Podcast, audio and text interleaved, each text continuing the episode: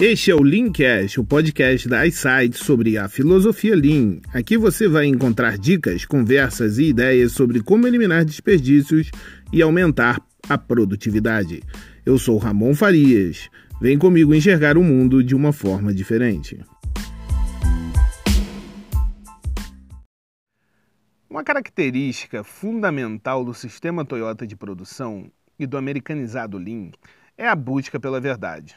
Isso deveria ser óbvio em qualquer situação, não somente para melhoria contínua, mas a realidade é bem diferente.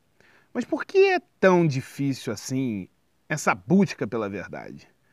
Porque para que qualquer melhoria aconteça, você de fato precisa saber o que está acontecendo, saber a real situação, seja ela qual for. E é aqui que reside um problema. As pessoas muitas vezes não querem saber o que realmente está acontecendo. Em vez disso, preferem uma imagem distorcida da realidade, mas que seja reconfortante. Preferem a omissão dos detalhes que os informariam de que as coisas não são tão boas quanto parecem, porque de fato a verdade dói, mas acabam se esquecendo que a mentira tem perna curta.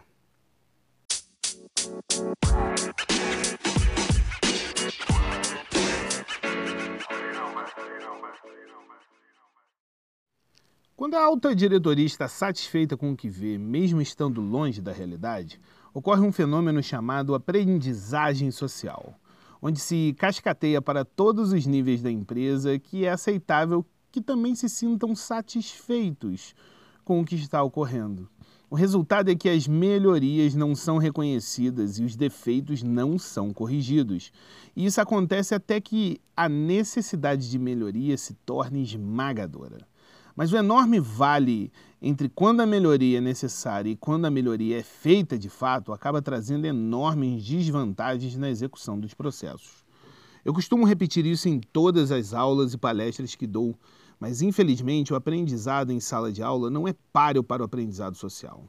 Embora a maior parte do aprendizado em sala de aula seja de natureza prática, as lições aprendidas geralmente não são usadas no local de trabalho. Isso inclui pensamento crítico, cuja análise de causa-raiz é uma forma. O aprendizado social é tão forte que mesmo os treinamentos em company são rapidamente esquecidos, porque o esforço para pautar a verdade não vale a pena. Isto é o que todos dizem. A análise de causa raiz é um exemplo simples de uma experiência educacional ou de treinamento que muitas vezes não é colocada em prática. Executivos não realizam a análise de causa raiz para os tipos de problema que encontram, porque conflitam com sua imagem da realidade, porque bateriam de frente com seu estilo de liderança. Os, resu os resultados estão bons, então os processos também devem estar bons. Mesmo quando os resultados não são bons, os processos ainda são vistos como os bons. É difícil entender que, mesmo quando está tudo funcionando, é necessário melhorias. Mas aquela sina do se melhorar estraga acaba pairando sobre alguns líderes. E quando os processos falham, acabam dispensando pessoas, porque o processo está correto. As pessoas é que são ruins. Com isso, Todos aprendem que não há muito benefício em melhorar os processos, os processos se os líderes julgarem as pessoas como a causa das falhas. E mais uma vez, nada de melhoria. Dadas as circunstâncias, não é de surpreender que a análise de causa raiz ou qualquer outro método de resolução de problemas, cuja intenção é chegar à verdade, seja de difícil estabelecimento nas organizações. Mas quando algo não sai como esperado, eles então abrem mão dessa ferramenta e decidem por fazê-la. E geralmente há uma exigência de que este processo seja conduzido pelos seus liderados. O grande problema é que eles produzirão uma análise cuja qualidade é geralmente duvidável, porque eles são, serão incapazes de julgar, porque eles têm pouca experiência prática fazendo e porque foram ensinados de que sempre está tudo bem. Assim, a análise da causa raiz se torna um exercício apenas para assegurar que o resultado não esteja muito longe da imagem que os gerentes acham que deve ser.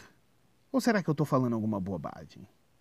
Também sabemos que a análise de causa-raiz é aceitável para processos que apontem algum problema em máquinas ou em outros processos, que cheguem principalmente a um erro de execução de alguma pessoa. Porque é inaceitável que a falha esteja ocorrendo nos processos de liderança. Assim todos pensam. Isso porque qualquer esforço para expor a verdade relacionada a processos de gestão ou liderança perturba o status quo. E quando isso acontece, quando uma análise de causa-raiz de alta qualidade é feita e expõe a verdade, torna um ambiente muito hostil, pois deixa os gerentes e os principais líderes desconfortáveis. E na maioria das vezes, a verdade é marginalizada, desacreditada e, por fim, descartada. Seguindo os métodos da Toyota, o gerenciamento Lean procura expor a verdade de uma maneira que não traz culpa ou julga ninguém, pois assim todos podem melhorar continuamente. Eu usei uma ferramenta para exemplificar esta situação, a análise de causa-raiz. Mas poderíamos pegar qualquer uma outra ferramenta do sistema Toyota de produção.